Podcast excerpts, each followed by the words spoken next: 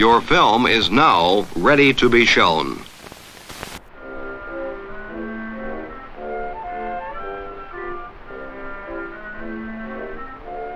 Good morning. I'm Justin Hendrix, editor of Tech Policy Press, a nonprofit media and community venture intended to provoke new ideas, debate, and discussion at the intersection of technology and democracy.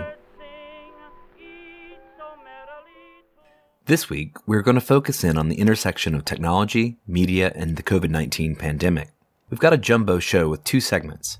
First, a discussion with Alexis Madrigal, a staff writer at The Atlantic, co founder of the COVID Tracking Project, and the author of Powering the Dream The History and Promise of Green Technology, on the occasion of the one year anniversary of the COVID tracking project, and also a turning point for it. Today, Sunday, March 7th, marks the end of the project's daily data collection. And then, we'll listen in on a panel discussion on contact tracing technologies, privacy, and the challenges we face in developing and implementing such systems in an emergency. I was one of the COVID tracking project's hundreds of volunteers so it was great to talk to Alexis at this turning point in its history. Here's Alexis. I'm Alexis Madrigal. I'm a staff writer at The Atlantic and I'm uh, one of the co founders and co leads of the COVID Tracking Project. We began collecting data as a project on March 7th, which was 365 days before Sunday. And in December, as we started looking out at the landscape for COVID, vaccinations, the federal data systems, the state data systems, I think we realized a couple of things. One is the federal data had gotten a lot, lot better. And from the very beginning, we had always said, well, if the feds can sort of provide what people are looking for, then we should use that data. Like it's better to have a national government do this than to have a fundamentally impossible task occur, which is stitching together 56 jurisdictions data sets, each of which sort of function like their own national government. So you have to do kind of all this investigation on how their individual data sets work. And then you get those quilt patches and then you stitch it all together, right? And that's not a great way of creating a data set relative to what the federal government can do. It does, however, provide you with an enormous amount of understanding about the, the reality of data pipelines from the local level on up. And we realized that as long as we were collecting data, we couldn't really focus as much as we wanted to on an accountability basis on those things, on the problems of these data pipelines. We could point them out, but we just so much energy. I mean, just so much energy has to go into collecting the data. And, and the final thing is, we also realized that you know this is a big operation now. It started as a small volunteer thing, but there's 30 staffers. There's you know 300 volunteers still in the thing, still flowing through, and you have to if you're going to keep doing it. You have to keep flowing volunteers through. You have to, there's a whole bunch of things you need to do, which means, you know, a pretty substantial amount of money per month, which means if you're really going to go long and you're also would then have to track vaccines and all these other things, now you're talking like, you know, you need to raise millions of dollars. I mean, we've already, but when it's all said and done, we'll probably have raised close to $2 million. But you're talking like, now you got to raise a lot more. You got to raise that again in an, in an era of declining interest with the feds having brought on most of what was uh, important and necessary and able to do it in better ways in, in some cases. And we had other work that we wanted to turn the research brains on. So when we added all that up, it was a really hard decision to make in December because cases were rising really fast. But we basically began the planning process knowing that we'd announce it in, in February and so that's what's that's what's going on. We're going to end data collection. And we're going to transition people for a few months to working on major accountability reports and projects, and then we're going to uh, officially wind the project down and and archive it in a really thoughtful and hopefully kind of groundbreaking way because so much of what we've done is on Slack and there's actually never been a Slack put into an archive in this country that any archivist can tell me about. So um, it's pretty exciting that way. This entire project, to some extent, has been an accountability project, hasn't it? Oh, 100%. I mean, I think like, you know, on an individual state level, having people who really understood what was going on with their data shook out dozens and dozens of data sets from states, as well as improvements, as well as just kind of the, the constant pressure working in concert with local journalists who also had access to other kinds of you know sourcing and and ways of understanding what was going on at the state and local level i just think what we could do was kind of point out like hey, actually, what's going on in Ohio is pretty weird right now. What's going on in Virginia is pretty weird right now. And then reporters in those places could could sort of take that lead and and start running with it, knowing that whatever their state health department was saying about this is just our business as usual. Well, it's not because there's 55 other jurisdictions that aren't doing it that way. And I think that turned out to be uh, a very powerful sort of network journalism force. Couldn't do it all on our own. Not actually very interesting for a national audience to find out what's going on in, you know, uh, Virginia death accounting. But for local and state reporters, it's that is a really good and big story, and I feel like something we've been able to to bring to people.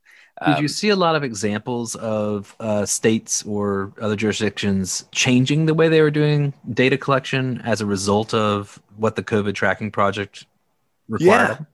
Yeah. Uh huh. Yeah, we um, we have I don't know several dozen examples of that um, of states you know, reporting in a slightly different way that made them more comparable with other states or releasing time series, which, you know, for people who aren't familiar, you know, just data, data going back and in time. So it's not just today's numbers, but it's all the numbers going back. States unlumping things that they had lumped together, like antigen tests. And, you know, we had a grading system um, that we put together for long-term care facility um, data, race and ethnicity data, as well as what we call the TACO data set testing and outcomes.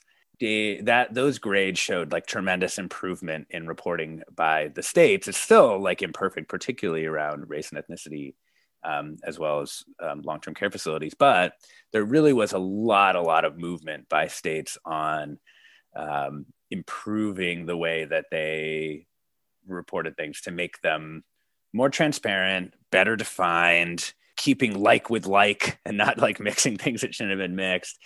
I, I think the area that has probably been the weirdest recently, I mean, testing has been weird throughout, but the area that's been weirdest recently has been uh, on death accounting as different places have really struggled to strike a balance between reporting comprehensively and reporting quickly.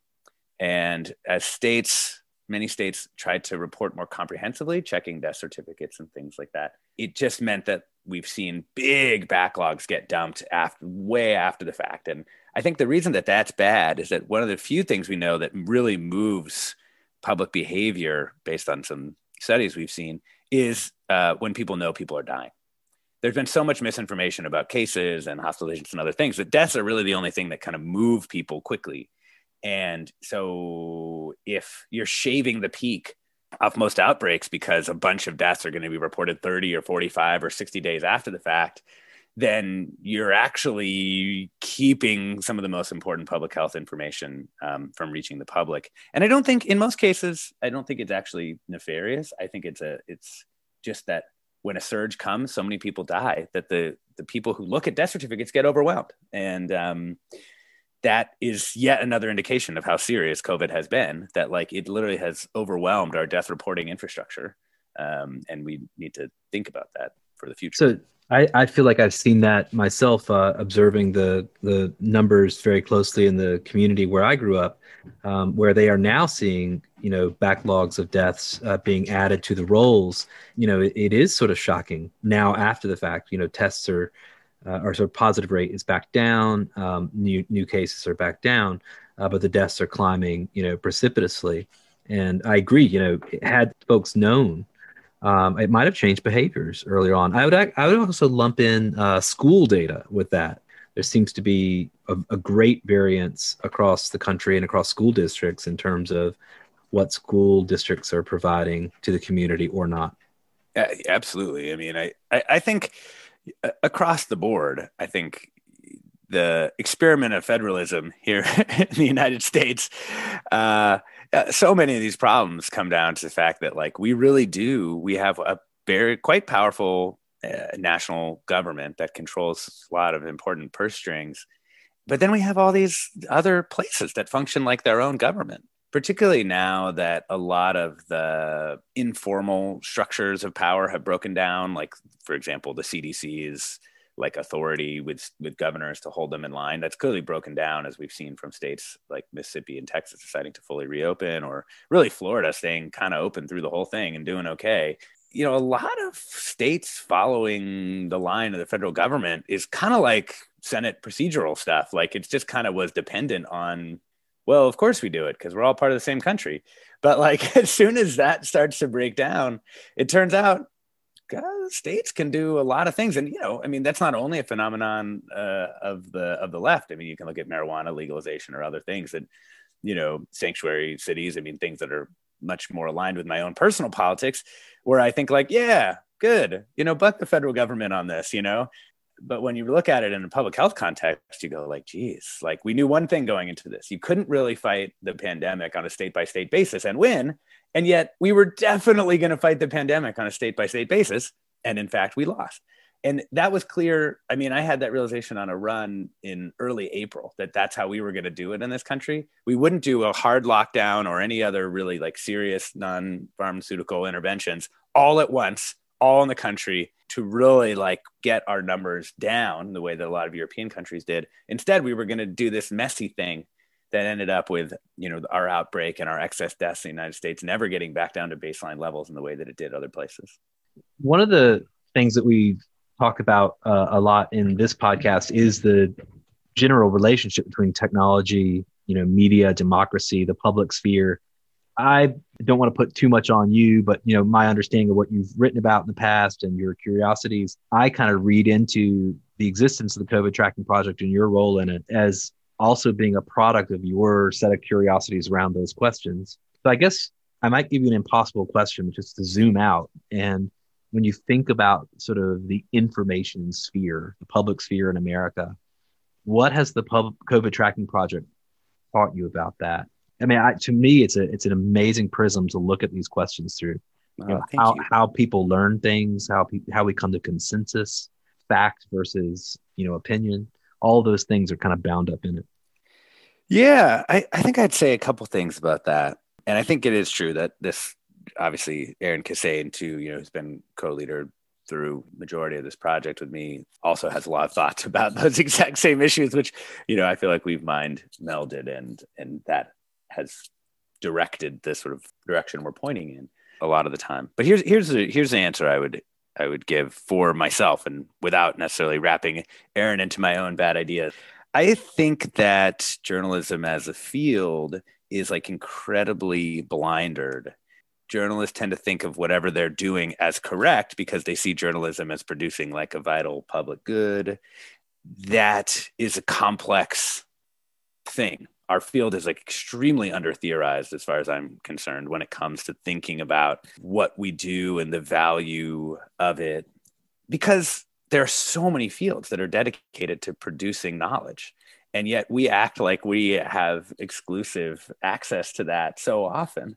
And like what is our methodology? You know I, I think it's a really interesting question to ask like the sort of scientism of like objectivity and journalism was true that was born out of a broader phenomenon across the you know so-called social sciences and in a lot of cases it's been really rigorously debated and even fallen by the wayside like a, uh, particularly in the realm of sociology from that era the idea of objectivity has undergone like a, a, huge transformation. It doesn't mean that people don't use data. It doesn't mean that people aren't rigorous.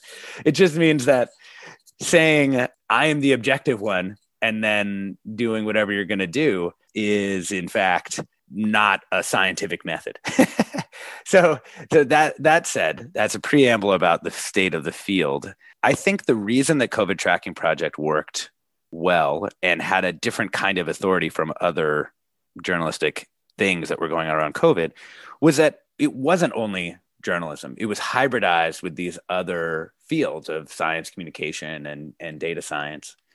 Because of that, it could actually draw on other ways of thinking about data, other ways of thinking about communicating with people, other ways of thinking about the relationship between government and the media or like government and, and journalism, aside from like, we publish a story that identifies a problem and then nothing ever happens. Like we publish stories that identify the problems and then uh, oftentimes we could fix them you know we work directly with um, states and with the federal government to improve their data quality that's kind of outside the normal boundaries of a, a journalistic project but when it comes to providing data, that's totally normal. In fact, like it would be insane not to do that, knowing that these governments have to have to produce this data. Sometimes, you know, most of the time it was through more conventional journalistic means, like saying, "Hey, this is a problem, guys. You could fix it if you did this. Hey, this is a problem." Uh, and other times it was making sure that what they were putting out was um, was in fact high quality, using our data sets to to check across. I think that you know the big zoom out though on all of that is just like the form that rigorous sort of observation and like publication take don't have to be the way that we have done it so far, which are largely within the forms that were established in the 20th century. Like, I, I think there is some other stuff that can be done that's like takes this incredible set of tools that journalists have developed and and pushes them around into these other fields because i do think that journalism in the pandemic has been extremely important um, extremely powerful a lot of different levels we're just a lot faster than everybody else that's one thing people forget we're like really fast journalists are um, at finding information and at using any tool to hand, like kind of the mixed martial arts of knowledge generation. You know, we don't actually have expertise, and so we have to go figure it out a lot of the time. And I think that if you look at a lot of projects that were really successful, they they had some, you know, one of the chemicals in in their um, soup was the journalism, but not always exclusively that. And I think that's a, a big thing to point out. I make a connection in my head between the COVID tracking project and some other projects that I witnessed happen in 2020 that were also unique collaborations between researchers, journalists, and civil society. Um, in some cases, that were focused on on the election and trying to drive out disinformation around the 2020 election. So you had things like the Election Integrity Partnership, the Disinformation uh, Defense League, other groups that were essentially ad hoc, uh, made up of a variety of different types of, of civil society actors who came together to kind of shore up something, confront disinformation on the one hand, collect information on the other, and try to propagate that information.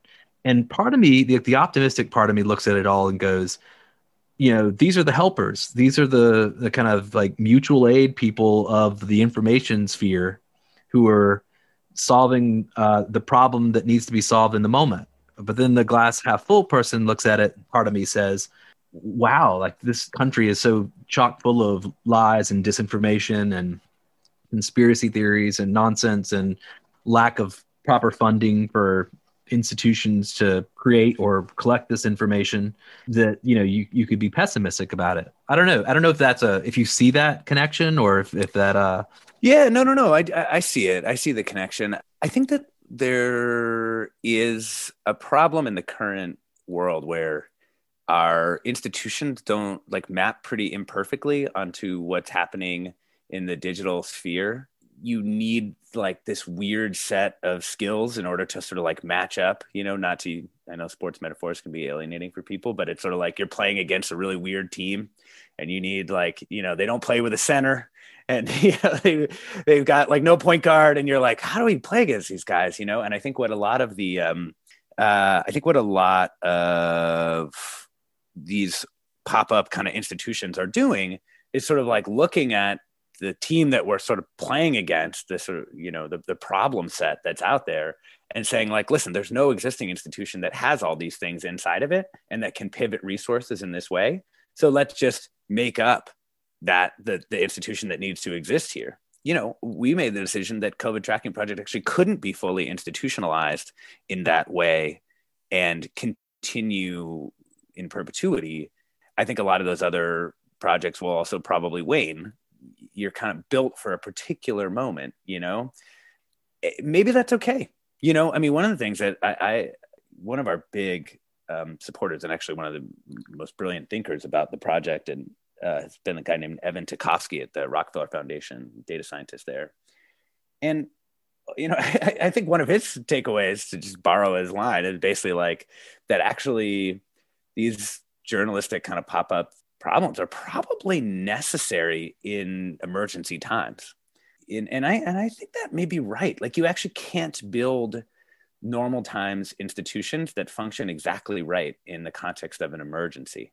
You could build some emergency preparedness that would work better. I mean, there's a lot of things you could do, don't get me wrong, but there's probably always going to be these gaps that like require the bucket brigades to come in and fight the fire, you know, because there'll always be, you could never design for the disaster scenario where you'd have enough fire fighters in order to fight the fires, right? You need to have something that fills that gap that's you know so one thing we're talking about is maybe having a convening where we bring in people who might be inclined to keep a hand in not having an active running organization but in the case of a future pandemic you'd be able to like bring some people back in or a future kind of public health emergency of some kind who've had some experience doing this emergency work and you know and do it again so, I mean, I've, I've certainly learned a lot just watching the model unfold. And I think it's interesting the, the idea of the bucket brigade. Um, but, you know, it's, it's, it's incredible that we had this moment where we needed a bucket brigade for a pandemic and a bucket brigade literally for our democracy um, at the same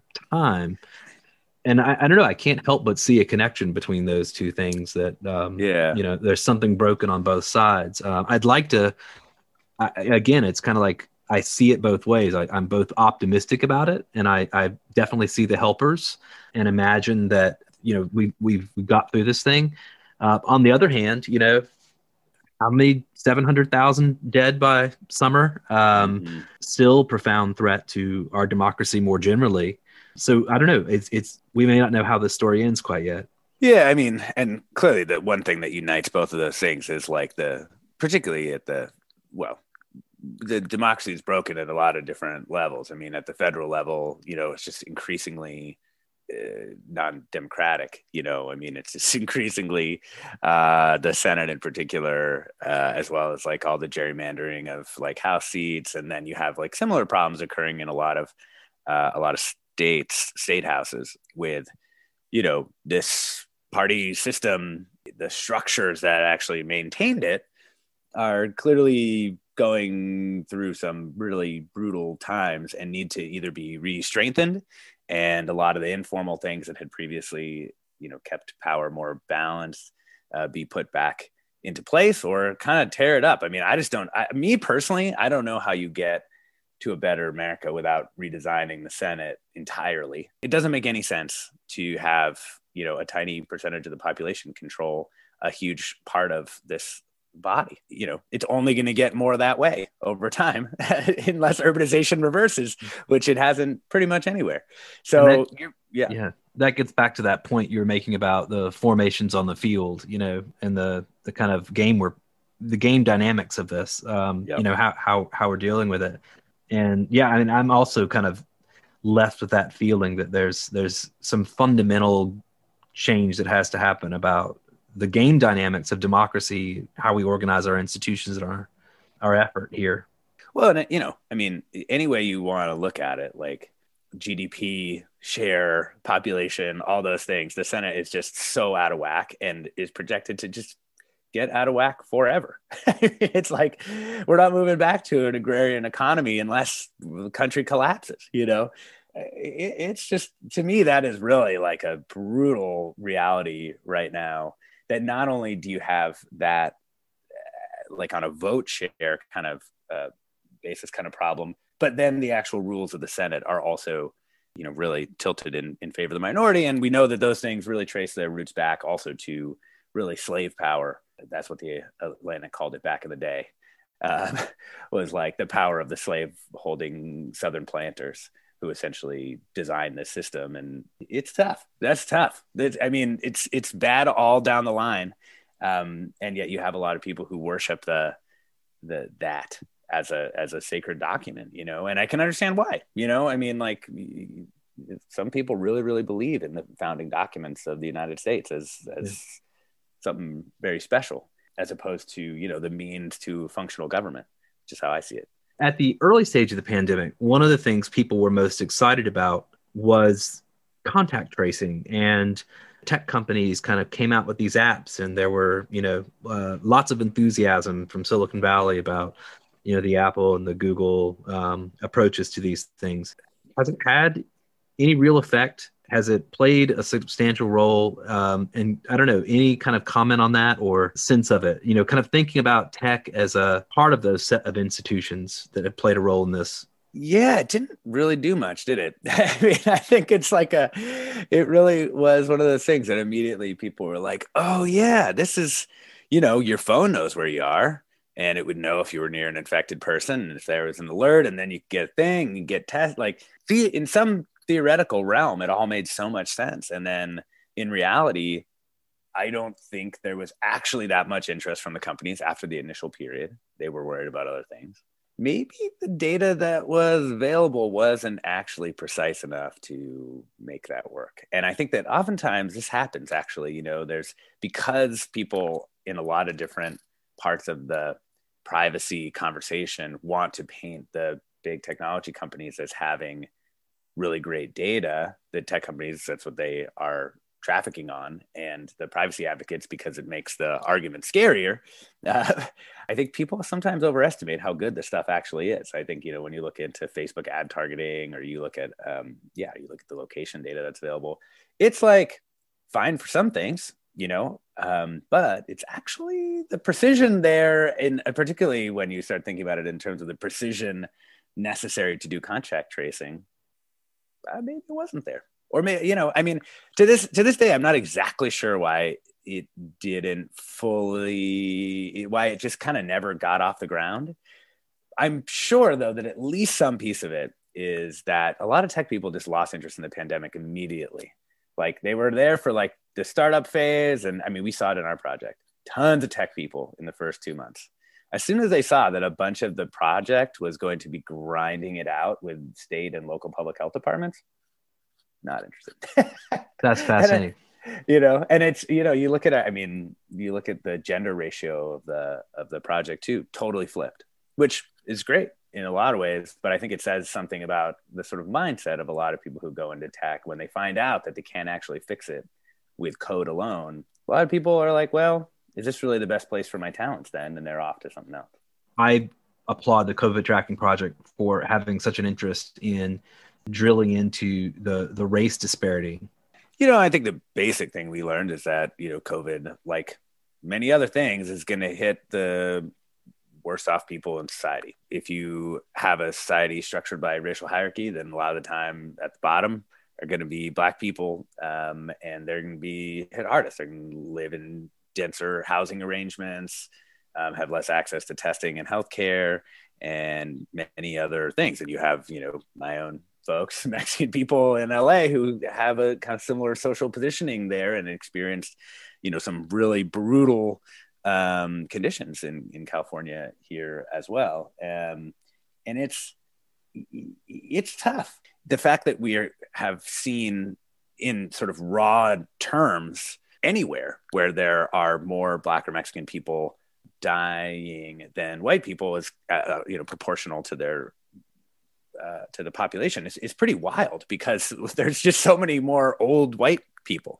And so one of the great things about our data set is that we were able to collect it from the beginning right away. And so you can kind of see a lot. And we were able to drive a lot more race and ethnicity data out of states, which I don't know that they would have done it necessarily um, without the pressure um, that Ibram's team, uh, Ibram Kendi's team, and, and CTP folks were able to provide. But the downside is we can't do the age adjustment because we don't have the sort of line level that um, the federal government does. And when you do that age adjustment, you actually see that the risk is substantially higher than it even shows up in our data for people of color because, you know, if you're because of that age um, and race and ethnicity sort of intersection you know, I, I think that it really points out the systemic problems of even just gathering healthcare data about people of color. And hopefully, the, some of the fixes that come down as a result of the pandemic will directly address those issues in the healthcare system. Any personal reflections on this, points mm-hmm. of meaning in this project, um, things that you'll take from it for Alexis? You know, I do think this project really, really changed me, um, and not just because it wore me wore me down to a nub. Um, I also think that for me, it really became like, wow, what a powerful thing to produce a community that itself has productive capacity. You know we, we talk about community all the time and we you know we talk about audiences and all these kinds of ways of talking about groups of people. But to see what a, a, a real supportive community can do and what kind of productive it can develop capacities that no other organization can you know? I mean that's a that's an amazing thing to be like we can get hundreds of people to come back week after week because this community is a supportive and b has purpose. And so for me i do think that like for the future for me in my career i think i will want to try and do that again. Like how do you create organizations that can produce that community which then actually has real productive capacity? I don't just mean is like willing to subscribe to your magazine or like willing to listen to the pot but like that does things a community that does things. And i um you know that requires reconfiguring the relationship that you have with you know they, it's kind of it's a bit of like a throwback to kind of earlier visions of like what the interactive web would kind of look like. But i think it's powerful. I really do. And i and i want to i want to explore that more in my future things. I just don't know exactly how to do it you know or when it will come back up in my career you know? It's like a little bit difficult to do that just as a staff writer at the atlantic you know? Um, minus a pandemic's like emergency you know procedures but i i i would love to get a chance to do it again and and see if if we could. Something tells me there's going to be no uh, dearth of of grand challenges in this decade ahead. So, yeah. uh, with that True. mindset, I'm sure you'll you know bring that kind of entrepreneurial sense to something new, whether it's yeah. climate or another pandemic, uh, God forbid, or God, something yeah. else. But um, I want to thank you. It's been amazing to be tiniest little part of this, and I'm grateful for it. Oh, thank you, man.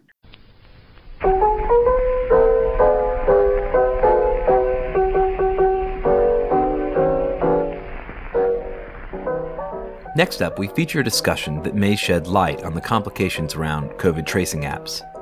A global wave of experimentation in using smartphones to combat the spread of the novel coronavirus has stumbled over privacy concerns, security glitches, and slow program rollouts, leaving dozens of initiatives, including in the United States, with little evidence of success, began an article in the Washington Post last year. To get a better sense of these issues, we're going to listen in to a panel discussion titled Privacy Impacts of Modern Contact Tracing for Future Pandemic Response that took place at the end of January during a day of discussion on privacy hosted by Santa Clara County. The Mercury News reported at the end of November that even during a surge in Santa Clara County, contact tracing staff consistently reported reaching 80% or more of cases and contacts within 24 hours of the positive test confirmation so it's a good place to look for best practices. The moderator for this session is Deirdre Mulligan, a professor in the School of Information at UC Berkeley and a faculty director of the Berkeley Center for Law and Technology. The session includes Brandie Nonnecke, director of the CITRIS Policy Lab at UC Berkeley, Brian Hofer, chair of the Oakland Privacy Advisory Commission, and Steve Penrod, VP of Product Development at TripleBlind. Here's Deirdre. When we're thinking about privacy, right, or security, people often have a threat model in their mind. And in the context of public health, there's both opportunities, right? We um, have this deep desire to support the health of the public. And, you know, that always um, is requiring, at least at the margin, some creating tensions as we seek to maintain public trust and public participation. Um, and encourage people to engage in these other regarding activities. And you know, we've been dealing with uh, the the deep problem of public mistrust when we talk about things as simple as wearing a mask. And where those activities by design are aimed at protecting the best interests of the population, sometimes they require some proportional intrusions on the rights and interests of specific individuals. And so I was hoping that you could talk a little bit about kind of privacy threat models and the way in which you see them informing the design of the digital contact tracing technologies that we're looking at today. And I thought I would open with Steve. I think um, this was a very unique opportunity, and you know, hopefully, it remains unique in our lifetimes to analyze what happens when we're looking at something that is truly global. And as you said, the threat analysis when you're dealing with something that is impacting, you know, the a massive population is significantly different when you're looking at a technology that's only being used within a, you know, within a small population, within your own home, within a, a one business, and thinking about how these technologies um, could be used has to be considered with how they could be abused.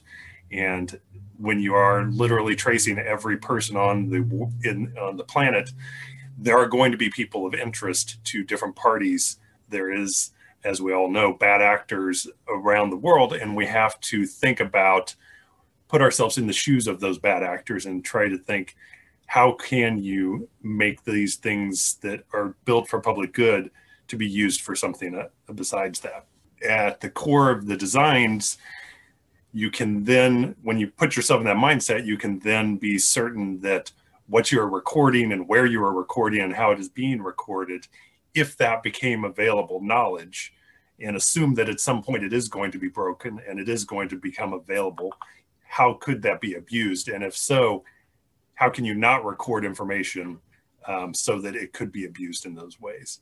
And that was one of the things as we were building up designs for the path check application that we focused on is making sure we don't record things we do not need at times we don't need it.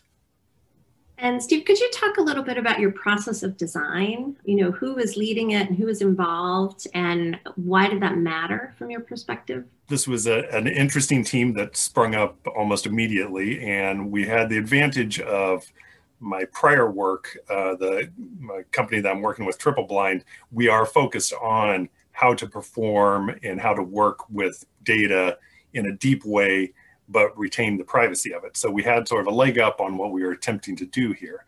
Conjunction with that work, we'd already been working with uh, the Mayo Clinic and with uh, Professor Ramesh Raskar at MIT.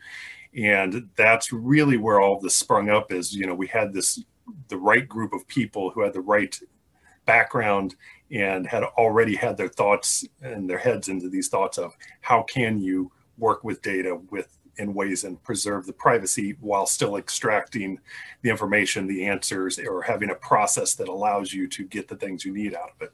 So um, we really um, you know it started with just a couple of us basically in a room at mit while we were working through this um, figuring out how can we design and architect and allow the data to flow in ways where there was not a centralized and that was a very big piece for us is coming up with a way to have decentralization which is a good way to protect privacy. Whenever there is one place with information that has problems potentially and you know there are times to centralize information but there are things that you we wanted to avoid and we inherently avoided by not storing those things in one database in one place.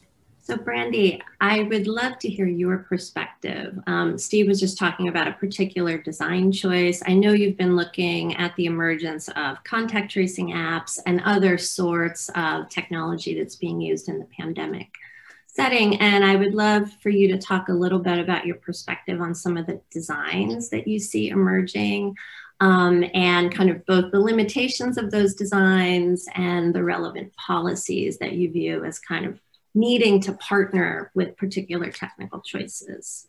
Great, thank you for that. And it's so nice to join you, Brian, Steve, and Deirdre. Thank you for organizing. Um, Mike Shapiro, when he opened up our panel, made a really excellent point that essentially we were building the plane while we're flying it.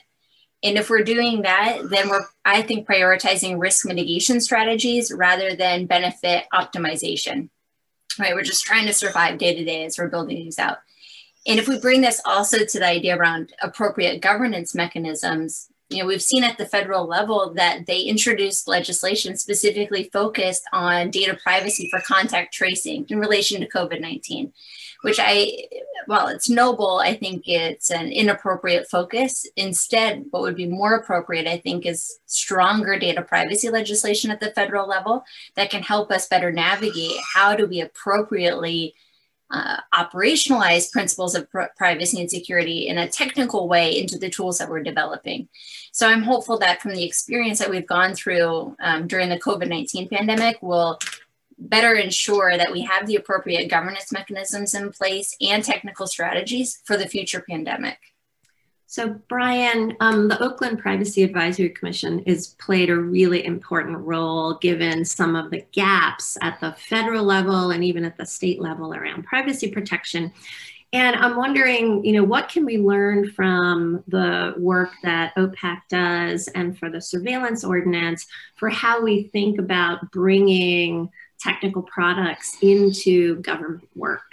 Yeah, and thank you, Deirdre, and thank you, Santa Clara County, uh, for having me here. But I haven't really seen, you know, domestically or or uh, overseas is uh, a, a framework to really vet this to get public input to get community buy-in and i think uh, trust is maybe even more critical in this context than the privacy impact of these apps and what i like in oakland and it was actually pioneered in santa clara county supervisor Simitian uh, sponsored a surveillance technology framework uh, in june 2016 uh, it requires an upfront analysis. You, you figure out these things before you go release this out into the wild and you know figure out that we didn't mitigate our risks. And then we lose more trust.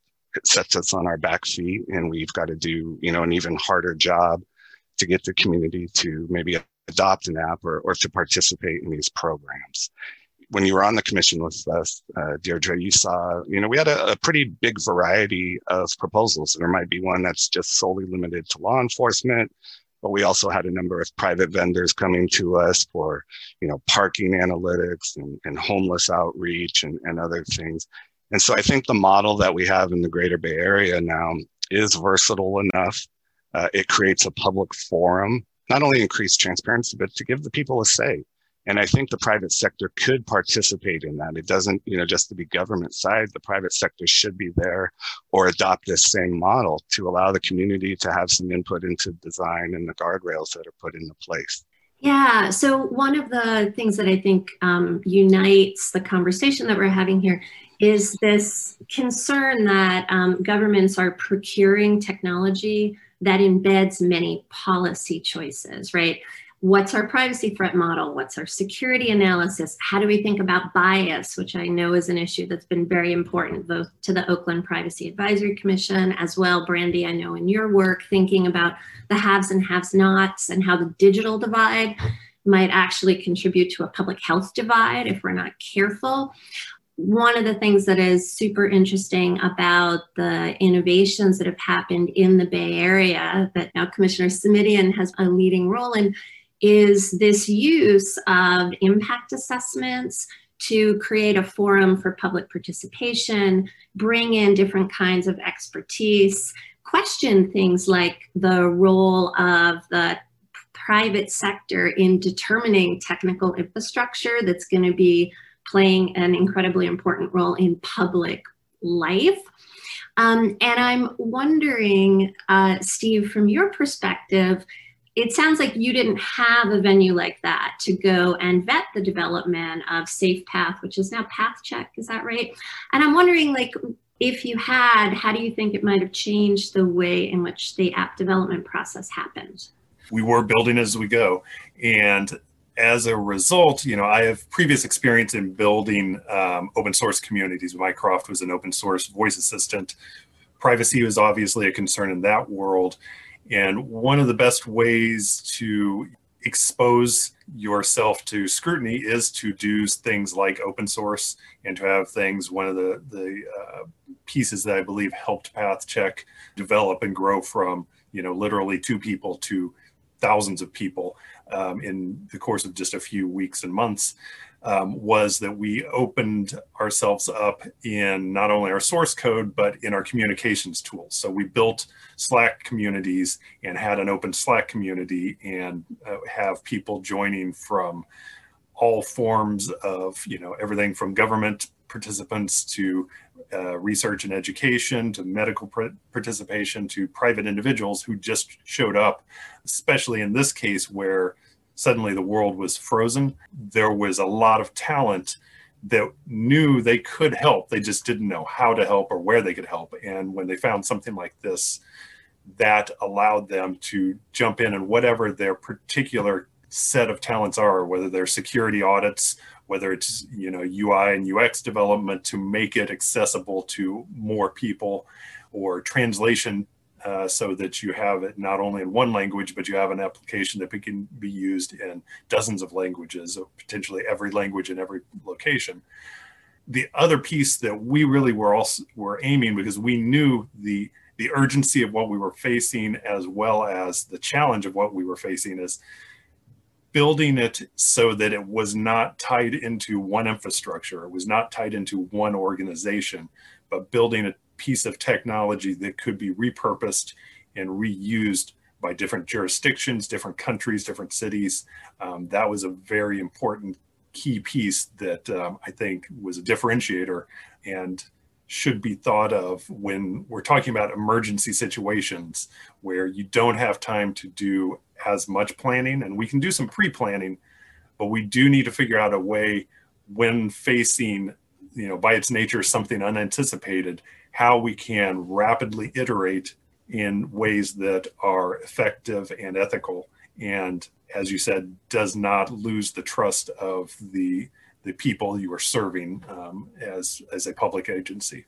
Yeah, one of I think the really astounding and kind of hopeful things that we saw during the pandemic is people really rolling up their sleeves and jumping in. And you know, we've seen uh, people developing open source medical supplies, masks, and gowns, and a real like um, investment by the maker community and obviously even by large tech corporations uh, to try to figure out how they could assist. And I think there are like both really positive elements to that. And then I think it raises this question of like, who's driving and who's setting policy and where that coordination is happening. Um, and Brandie, could you talk a little bit about what you view as kind of the strengths of the things that have arisen and some of the problems and, and how you, as somebody who's thinking about policy, um, would like to see things change or carry forward? Yeah, happily. So, actually, I have a question that I'd like to pose to the other panelists off of this issue. Uh, Deirdre, you brought up the good point about governments are increasingly doing these kind of risk assessments when procuring technology. And I'm very curious if there has been a risk assessment methodology developed for these types of tools. And if there has been one developed. Is it being implemented? What's the process by which uh, government entities are going through when they're evaluating these tools? And I'll just say that I, I think, for better, for maybe for worse, I think that there's this knee jerk reaction to turn to technology to save us during times of uncertainty. And I think that that is likely going to cause more harm than good. So I'm very curious how governments are implementing sort of a, a cost benefit analysis before adoption. So I think to like kind of veer into another, you know, controversial topic that touches on privacy and security, um, I think we've seen that in many uh, instances, very similar to what we saw in kind of the use and adoption of contact tracing, uh, in the adoption of facial recognition technology, right? Lack of coordination, lack of assessment, right, by governments in a, in a kind of thoughtful, participatory way about the policy implications um, and a belief that like any marginal increase is going to be better without necessarily considering the cost to trust, the potential biases, etc. So I, I think at a meta level, there are communities that I think are doing this well. And I think, you know, we can look at Santa Clara and Oakland as places that are standing up infrastructure to do this sort of work in a detailed and meaningful way, but raising real questions um, about available expertise and budget and time, right? We're asking people to do, you know, most people haven't done a privacy impact assessment or a surveillance impact assessment. And we don't necessarily have um, a, a, a, deep enough bench, I think. And I think this goes into some of the kind of renewed effort to build people with interdisciplinary backgrounds um, in who are interested in kind of public interest technology and both on the build side and on the policy side can help us figure out um, how to do do better as we go forward. But I think the kind of pause that we've seen on facial recognition is a bit of a wake up call about some of the real costs um, of not doing that thinking ahead of time, right? And so I think that the efforts at Santa Clara, the efforts in Oakland, Seattle, and other places are really important because I think in many ways they're experimental. And then, of course, there is um, the requirement at the federal level for privacy impact assessments where federal government agencies are adopting technology. But we have this interesting thing where here, right, many public health interventions, they happen at the local level, they happen at the county level. And so the importance of this local infrastructure, I think, becomes even more important. Um, and Brian or Stephen, would you like to jump in? I'll just say um, that in the Bay Area is very weird in like December and January to be getting, getting uh, calls from overseas asking for guidance. And I'm like, what, what is COVID? I don't even know what you're talking about and they're so used to the bay area and you know oakland being a leader santa clara you know the, the heart of silicon valley. And so i really appreciated and there was a, a, number of the folks on the front panel uh, first panel uh, brian ray reached out and said hey you know do you think this could fit uh, be vetted by your surveillance technology ordinances that you guys have in the bay area? And aaron got involved and mike and deirdre jumped in at one point. And so we were going to try to craft, you know, basically like a case study, uh, uh, running the MIT app, I, I, believe was the one we chose uh, through our, our framework. And, you know, that's, that's still in process. It, we realize is a, is a very big project. Um, but I, I do think the Bay Area procurement ordinances, the technology vetting frameworks, uh, they work. Uh, they they they force you to ask the questions, uh, which you know we heard on on the first panel, uh, to address those, to put your privacy uh, assessment together. Um, and, and I think this is a model that could be, you know, replicated that would have prevented some of the harms we've seen in, you know, like the North Dakota rollout and so on. Uh, we wouldn't have had those those oversights if we would have asked the questions in the first place. Yeah, and I want to uh, uh, kind of build on something that Brandie said. When people try to jump to technology as a solution for problems, um, you know, ultimately, it's very rare that that is the case. What technology is is an is a tool, and it's augmenting something that people are already doing. In particular, in the digital contact tracing technologies that we developed, I, you know, was literally interviewing contact tracers. What do you do? How do you do it? What information do you want to get? And it boils down to nothing that we created was unique. It was producing something that they were already doing in a way that's more, that's faster, that's more accurate, that's less uh, error prone, and that would help them do their jobs and that's got to be you know when you have something that you're trying to build out if you're trying to build a whole new way of doing something you're going to make mistakes. Um, but when you're augmenting something that already exists and when you're in a, an emergency situation that's the sort of thing you can do that can help with technology. You know trying to create from scratch something to solve an emergency that's never been done before um, that's likely not going to work. And it's just going to be a waste of valuable resources during that kind of an emergency. I want to um, dig in a little bit on privacy threat models. And I think it's interesting, you know, um, privacy isn't about anonymity. I, I know everyone here um, is aware of that, but rather, as you know, Helen Nissenbaum has really forcefully and compellingly argued about appropriate flows of data. Right, data is supposed to flow in a sphere of social life in a way that supports contextually appropriate activities. And as I mentioned earlier, right, public health always poses at the margin at least some tensions. The best interests of the population, right, at sometimes require intrusions on the rights and interests of individuals. And there's some interesting lessons that I think we can look at um, in the history of kind of HIV contact tracing, which eventually became renamed, renamed as partner notification and then um, later on actually became kind of rebranded as partner counseling and referral services. And uh, the importance there, I think, is that contact tracing was like an element of the, the process that opened a door, right? Because when somebody was being notified that they might have been exposed, they were provided with counseling and testing services and treatment and linkages to medical care and thus you know, it nests the identification of risk of a health issue with information about services to ease the cost of taking protective measures, right? And if individuals are unaware of the resources, then it can assist them, right? The housing or food assistance, the job protection, the health care, the protections against discrimination, they're going to be more uh, less likely to act in ways that are beneficial to them and to society right? They may avoid testing. They're not going to act on the information.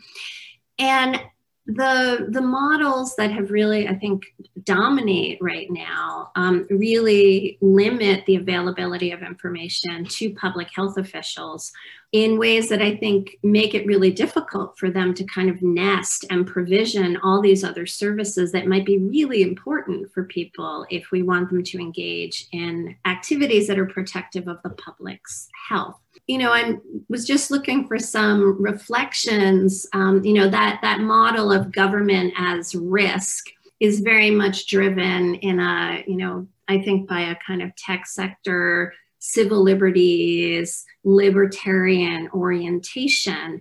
You know, I, I'm not sure that anonymity is always the right answer when we're thinking about public health interventions. And I'm, you know, wondering what you thought um, about some of the particular costs of the way in which privacy is being modeled in many of these apps. And I guess I'll start with Brandie. I think this is an excellent question, and it harkens back to what we said at the beginning of the private sector, sort of setting the standard of what is meant by privacy. I'm I'm actually very interested to hear the practitioners like Steve, you know, Brian, you you individuals who have worked on implementing these technologies. You know, what data do you think should be included in contact tracing apps? Um, do you feel like the data that's being collected now is appropriate for you to be able to you know, adequately address the spread and, and engage in contact tracing efforts? Is there additional data that you think should be collected? I think when you know when we were first looking at how to do this, how to you know augment what a contact tracer, a, a traditional contact tracer would do during that interview, we jumped to immediately GPS information because location was a key of who did you see. It, it boiled down to the location. Um, pretty quickly, we also, uh, it evolved the idea of Bluetooth being a way of knowing proximity, who is near you, um, without even necessarily knowing location. Um, there are situations where each has an advantage over the other um, because of technology limitations. You know, if you don't, if you're inside of a building where you can't see the GPS signal, then you get a reading, but it's not necessarily a correct reading or with Bluetooth, if you're, you know, just the other side of a wall, um, you may not get the Bluetooth signal of another phone, even though you're sharing the same air through the, the uh, circulation. So finding the right technologies and, and having the right information recorded is important as long as, and especially if you do your design so that you're recording as much information as possible in a distributed fashion where the individual, what we designed specifically on the person's cell phone, that's where all that information was stored. And until it was needed, it was never taken off of their cell phone. And our real definition of need is exactly what would happen during a contact trace interview. You're in a private conversation with that contact tracer you're aware of what's being shared with that contact tracer. You're made aware you know so that the individual is granting explicit permission to share information with that person. And it's not something that you know i think people fear that they are being surveilled by someone that they don't know. And that leads to the public trust issues um, where people when they are surprised that's when they get defensive and that's when they start thinking what else might be going on that i'm not aware of and so the more explicit and the more um, direct permission that you work with people without making it a burden that helps build the trust which helps allow us to put out systems that are going to help people yeah, I, you know, and this gets back to I think your very first question, Deirdre. Is how do you come up with a threat matrix for something that affects the entire world all sectors of our economy, and every single person you pass is a potential threat. Um, I, I, I, this is a very hard question to answer right now for me because I haven't seen a complete package, uh, a, a, proposal that that seems to be considering all the different components. Um, and I think the if if I understood uh, your premise correctly, I think the biggest missing part is we're not involving the public in those decisions. Uh, what their comfort level is, what types of data they might think. Um, certainly you need the subject matter expertise uh, to inform those decisions and, and the private sector's got to tell you what's even possible uh, in the first place but i um, you know I'm, I'm cautiously optimistic that this type of technology could can work i i don't think manual tracing can keep up with something that's uh, so infectious uh, but I I don't see um, a, a, lot of effort being made to get uh, the public trust and the public input. And so uh, I think part of your, your earlier question is, uh, or, or, you, you know, your statement was that, you know, the, we're seeing the government as the threat in, in our threat models. And well, there's very legitimate reasons why. And we're not doing uh, what I haven't seen, like anybody really taking concrete steps uh, to mitigate that. And, and I, I'm very pleasantly surprised um, and impressed that the private sector is really looking at the privacy aspect. But to me, that's the that's just a, a, more minor concern here, uh, which is strange as a privacy activist to say. Uh, but without trust, I don't see this proposal working at all.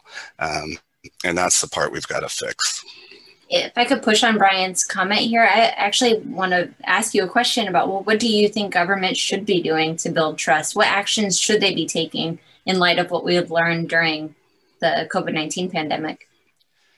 I think a public forum, uh, a public, you know, feedback uh, is necessary, and that's what's been great about having the Privacy Commission in Oakland. Uh, San Diego is going to follow us here very soon. They're just waiting on the second uh, required vote for their ordinance uh, Oakland is toxic. Uh, there's a lot of distrust. Our, our police department's been under federal oversight for 18 years. But when the Privacy Commission blesses something, it, it, it people calm down. It, it, takes away that suspicion. People know that we've vetted it properly. Uh, you know, we don't miss things uh, that are going to have a big negative impact later. And so I think the government should be going out with the private sector um, and, and, and, you know, whether it's a, a, a, workshop, a Zoom panel, I guess will probably be limited, you know, during COVID, but you got to start talking to the public. There's a large, um, and not just the, you know, the fake news Trump people. There is a large uh, sector of the of, of the community that um, you know does not want to adopt these apps and does not trust that we're going to handle the data responsibly. I think informed consent has been another missing piece we knew there was only going to be a matter of time until law enforcement started seeking the data, and we've seen reports of that. Uh, and, and so those types of discussions, I, I'm just not seeing them happen. So, Brian, that brings us kind of back to kind of the threat model question. And a lot of the, you know, if we place information, I think about my own data, right? Um, not contact tracing data, other data is it safer locally on my computer? Is it safer in the cloud? What are the risks I'm concerned about, right? Um, my capacity to secure my machine is not equivalent um, with any of the cloud vendors' abilities to secure their data centers. Of course, I'm assuming, hoping my machine feels like a less meaty target. And so perhaps there aren't the millions of attackers coming after my machine every day, although not really sure because I don't go through my logs. Um, but when I'm thinking about like privacy risks, if my concern is with my employer demanding to see whether or not I've received a notification, or I'm concerned with my housemate telling me I need to install it and they want to be able to see if I've been notified. Um, or we're concerned about law enforcement demands for these information. These are not things that the technology companies can address, right?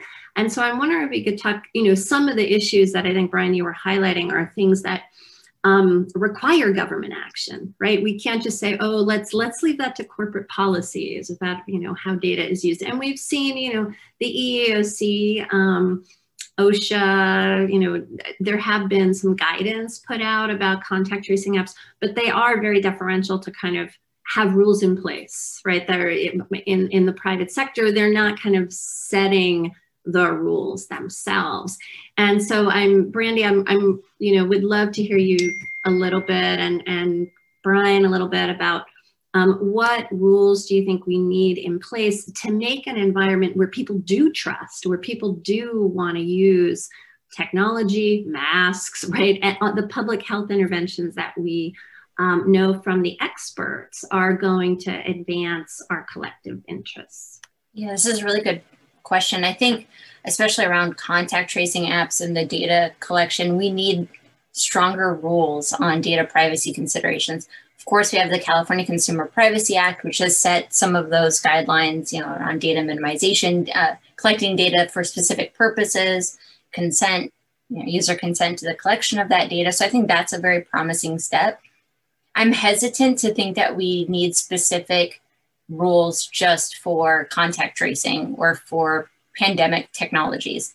Instead, I think it you know it's more sound to have uh, rules in place that can govern different applications of technology. So I think there's a lot of work that needs to be done moving forward. Um, but I also think part of that work is ensuring that we have a robust discussion with the public on what their concerns are. I, I think sometimes that there is, you know, privacy issues are overblown. Um, that you know everybody wants to just say let's let's make sure everything's private. Well, does it really? Does does all the data need to be private? Where do we draw the line of what's appropriate data collection and sharing, and actually puts communities at risk?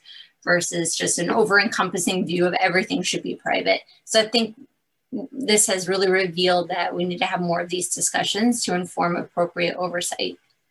Trying to create, you know, the perfect policy, trying to create the perfect um, set of rules and limitations, uh, you're going to end up either limiting to where you can't achieve anything at all, or um, more likely you're going to miss the mark and you don't think about some some human behavior, some human social thing that occurs based off of what you you know created when you first created that policy. So I think again, trying to come up with ways where we can iterate. Um, you know, the private industry, private sector has adopted agile method- methodologies because iteration comes up with a better thing than you know the waterfall approach of planning everything first and then just executing your plan it rarely works out You've got to take every step and evaluate as you go through those steps and adjust your plan as you go. And that requires iteration, which is sort of tricky when you are talking about, uh, you know, areas that are governed by laws. And once you've placed a law, that is sort of a hard line you don't get to cross again until a, a very painful process. So, how are we able to establish policies and procedures that are flexible enough that we can do iterative approaches to these um, things as we're developing new novel technology. Yeah, and I, I like both of those comments, um, and I think I think I do agree. Uh, like with what Brandie was saying, we don't necessarily need new, new uh, or specific, you know, COVID laws. We do need stronger data protection laws. I don't think, um, you know, partly I think Steve was sort of making a or, or, raising a concern about just anti, maybe not anti-innovation, but just, you know, the, the slowness of, of government bureaucracy. Um, you know, I don't know that we necessarily need a top-down federal uh, one-size-fits-all policy. It would be nice to have federal leadership on this issue for once, but uh, I don't know that we need a one-size-fits-all policy. But I do think our existing uh, Bay Area model, you know, the impact analysis is accompanied by a proposed use policy. That's where we set the rules in places. It's at the same time. The impact analysis should be uh, informing your rulemaking, and you have that public conversation at the same time, so that there's some public input and hopefully you know buy-in uh, that gets back to the trust part uh, i do want the government in the driver's seat um, uh, despite my last six years of activism fighting, you know, state power uh, or the abuse of state power, and my concerns, uh, you know, about law enforcement uh, at least we have oversight. We have transparency. We can hold people accountable. And, and so I think if we let the private sector drive this and just say, well, maybe look at our model, but you guys just take it, uh, I think we lose maybe the accountability component. And that is important when we see data breaches. Uh, and, and, to get trust, people have to know that we can hold the people, uh, you know, the folks responsible accountable. And that's a lot easier to do on the government side than the private side. And most of what I've seen to date, you know, the apps would be running through a public health authority. Um, I, I, think that would give people a little bit more sense of trust than a, a for-profit corporation, you know, maybe holding this decentralized data. Um, but I, I, would hope in, in, under either scenario that there's uh, close collaboration between the public and private sides. Yeah, I'd like to toss in on that too. That um, I think one of the hindrances to the early days of the COVID response was the fear of liability. Um, you know, technology organizations were looking at their potential liability and building something global, um, and so that resulted in pulling back from certain things. And I think it's especially tricky when you are talking about really, you know, multi-jurisdictional at, at, at, all levels, not only counties, cities, states, you know, nation, nations in that case. And really, where does the liability lie when you're talking about something, even if it is located in your county as a as a company?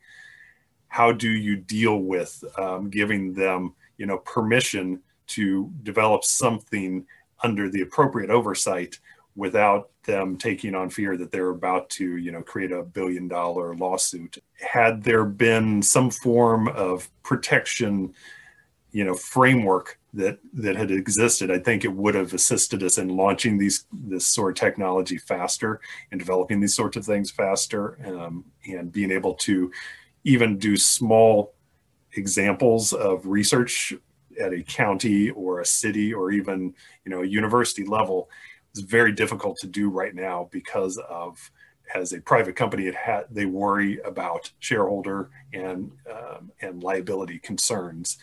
Without government um, guidance and systems in place which i don't think they even exist even at this stage this is going to be an ongoing problem and that's the sort of thing that you can look forward and you can prepare for even if you don't know what it's going to be you can help those frameworks by creating those frameworks I just want to jump into thank you, Stephen, Brian. I think that one one lever that can be pulled is around procurement, government procurement, and setting guidelines for considerations before technology can be procured.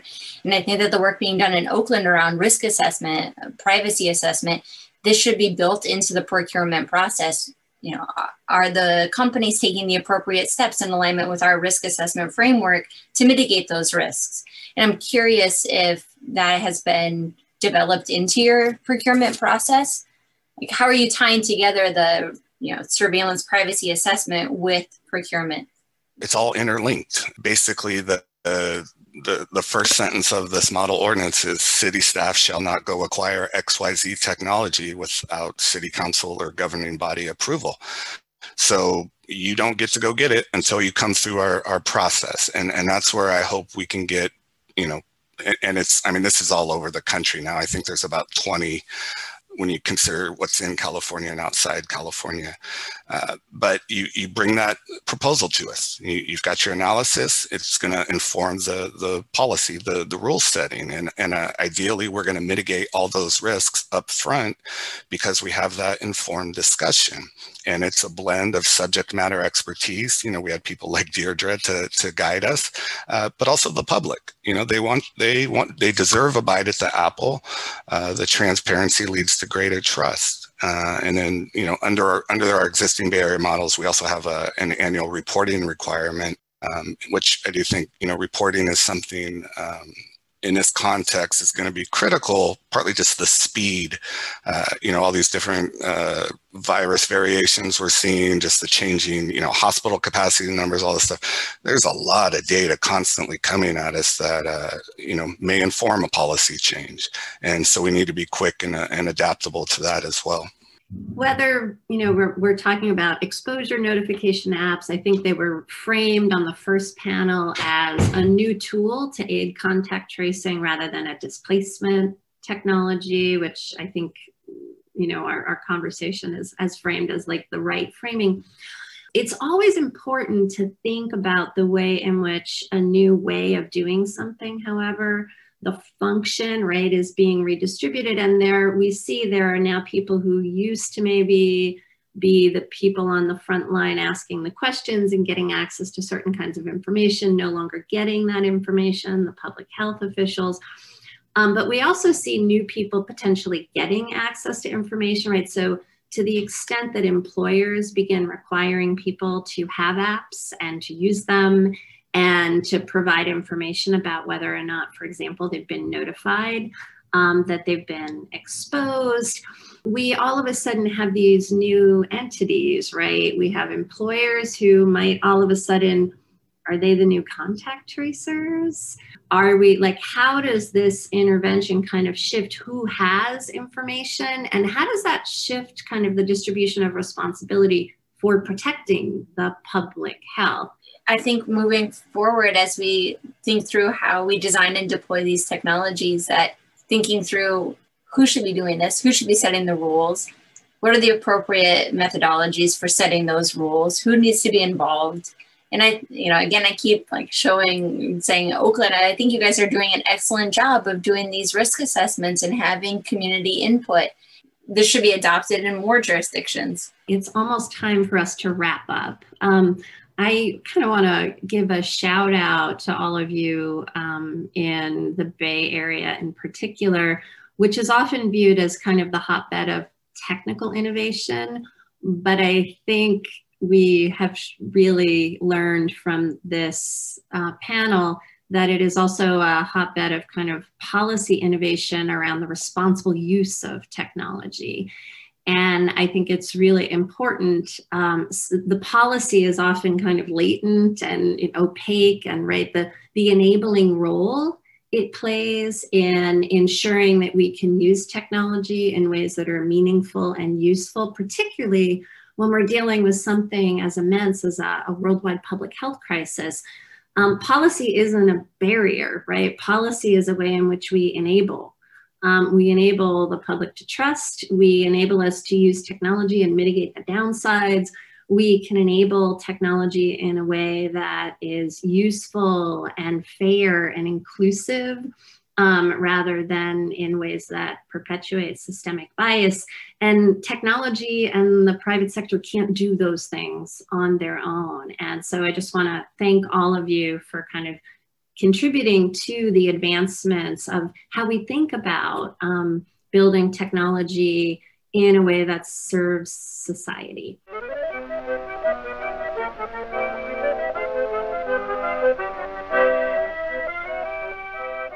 That's it for this week's show. I hope you will send us your feedback. You can write to me at justin at Tech Policy Press or find us on Twitter at Tech Policy Press. Thanks to Romy Geller, Brian Jones, our guests, and thank you for listening.